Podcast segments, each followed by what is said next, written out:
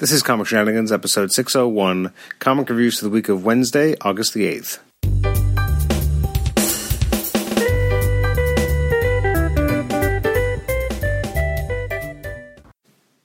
Welcome to the Comic Shenanigans podcast. I'm your host, Adam Chapman. This is episode six oh one. It's our comic reviews episode for releases from the week of Wednesday, August the eighth. This is going up a little bit later than originally expected. So uh, it's been almost a week since episode six hundred has gone up. So, uh, you know, you're, you're going to have a, a quick hit of a bunch of different episodes in the next couple of days. You're going to have a reviews episode today. Um, you're going to have uh, an episode with Kelly Thompson uh, doing a conversation episode in a couple days, probably one or two. Then we'll have another reviews episode two days later. And then we'll have another interview episode probably two three days after that. Uh, we have some good stuff coming up in the pipeline. We have Chris Caruso. We have uh, Sean McKeever working on a few others. Uh, I think we're we're trying to get Butch Geiss and Mike Perkins to do a joint interview, so some good stuff coming there. We're going to hopefully have the acclaimed colorist Laura Martin on the show at the end of September. So uh, some really good stuff that we're working on. We're also looking at uh, getting re- return appearance by Tom DeFalco, uh, amongst others that we're reaching out to as well. So some good stuff coming up. Uh, looking at August the eighth re- uh, releases, there's a lot of books I'm not going to be talking about today, because uh, apparently uh, with everything going on recently in the summer, I just have not had a chance to read a lot of books from that week. In fact, I think I've read two or three. Uh, a lot of releases did come out on the eighth, though, including Amazing Spider-Man Renew Your Vows, Catwoman number two, new issue of Champions by Jim Zub, uh, new issues of Darth Vader, Domino, Exiles, Fantastic Four. How did I miss that? Whoops. Uh, Hal Jordan, the Green Lantern Corps hits issue fifty, Hunt for Wolverine, Adamantium Agenda number four, Old Man Logan forty-five. I'm enjoying it. I, I don't think I've read that issue yet, but I've been enjoying the issue before it. Uh, we've got Quicksilver, No Surrender, Red Hood and the Outlaws, Sideways, Spider-Man, Deadpool, Spider-Man Annual, uh, Suicide Squad, Supergirl, number twenty-one, Superman, number two, Flash, Immortal Men, Wonder Woman, and X-Men Blue. So with all that, what did I have a chance to read? Well, I read three books. I read Amazing Spider-Man, number three, and that's what we're going to talk about first. Um... I definitely enjoyed this. Um, I am enjoying what Nick Spencer and Ryan Otley are doing. Um, I'm curious about the how the, the kind of the, the hunt pages are going to end up uh, doing being about, but um, I enjoyed the rest of the issue. There's you know a lot more of the kind of personal dynamics about Peter just kind of chilling with M J and Randy, and having Nora Winters be uh, reintroduced to the book, and then we also have some fun Spider-Man action too. Um, the idea that you know Spider-Man and Peter Parker seem to have been split from each other, which is an interesting concept. Um, I mean, it, it was a fast, easy breezy issue. Um, I'm liking that they brought back the Tri-Sentinel. I'm liking that Nora Winters is back. So far, it feels like a celebration of, you know, things from continuities past. Um, so far, I'm really enjoying it. Otley's artwork, I think, is really good as well. I think it's a pretty solid read. Um, I'm curious where they're going to go with some of the directions, and I'm not sure if I'm going to necessarily agree with everything that, that Spencer's going to do, but thus far, at least within the confines of these issues, I'm still very much enjoying it. And I'm going to give it an eight out of ten, um, which is unsurprising, as that seems to be my favorite review, rating review.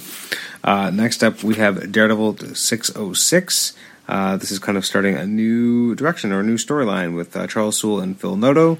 Um, so now we're dealing with the fact that, you know, Um, Matt in his personal life wants to, you know, take it to the Kingpin and figure out how he rigged the election, but in his, um, I was going to say business life, but he ends up doing another team up with, um, Craig McGee, and, uh, there's a lot more kind of detective work happening here. Um, you know, there's, there's just a lot more going on. And at the very end, we have this idea that here's Mike Murdoch introducing himself to Daredevil, which is really interesting. I enjoyed this issue. Interesting concepts being used. Um, so I'm going to give it a pretty solid rating. I thought the artwork by Noto was really great. He really captured uh, the elegance of the character and the motion, and um, I really enjoyed it. I like how Cypher's being used here. I like how everything that happened in Soule's um, uh, miniseries with Daredevil Um, really is kind of coming back here, and we're having all these characters being involved, so uh, really enjoying it, and like how um, Daredevil's able to kind of take it to Hammerhead here and be able to uh, turn the tide. But I, I very much enjoyed this. This was uh, another eight, big surprise. And last but not least, we have new issue of Detective Comics. Uh, this is On the Outside Part four by Brian Hill and Philip Philip Briones. Um, I, I like the art for the most part for Briones, but I do think that some characters look a little too young or a little too juvenile. Like, I think Jefferson Pierce out of the costume just looks very juvenile, but when he's in the costume, he looks like the way Black Lightning should look. Uh, a lot of great action here. I'm not sure if I necessarily agree with everything Bruce is saying, specifically with regards to Barbara Gordon. I just feel like you know, I, I understand him being more protective about Duke. I remember, I understand him being protective about Cassie. Him being that protective around Barbara, I don't find as believable, and that kind of bugs me that he's kind of treating her in that way. Uh, like the last issue kind of reveal of um, of Katana being here, so I'm excited where we go from there. Um, you know what? I'm, I very much enjoyed it for the most part. I'm going to give it a... I think some things in the art... left a little bit to be desired, but there's also some fantastic action sequences, and uh, the artwork really elevates it and makes it feel very cinematic. So overall, I think I'm probably going to end up giving it a, a seven and a half. Um, it was a, you know an enjoyable read all the way through, and I, I think I quite liked it. Uh, so that is uh, everything that I'm talking about. Um, our next reviews episode in a couple days, we'll take a look at releases from the week of August fifteenth, including Astonishing X-Men Annual, Aquaman, Batgirl, Cable Deadpool Annual, Damage, Deadpool Assassin, Doctor Strange, Edge of Spider-Geddon, sorry, Edge of Spider-Geddon, Hunt for Wolverine, Claws of a Killer, Infinity Wars, number two, new issue of Justice League, Multiple Man, Peter Parker the Spectacular Spider-Man, Thor, Tony Stark Iron Man, Weapon X, um, new issues of Batman, and, ex- and the launch of Extermination. So some good stuff that we'll be talking about on the next episode. So thanks for joining uh, me for this very quick uh five to six minute podcast, and um, you can email me at comic shenanigans at gmail dot com. Like the show on Facebook, rate and review us on iTunes, subscribe to us on iTunes, and also listen to us on Stitcher.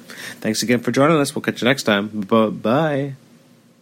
Hey, no stopping them shenanigans.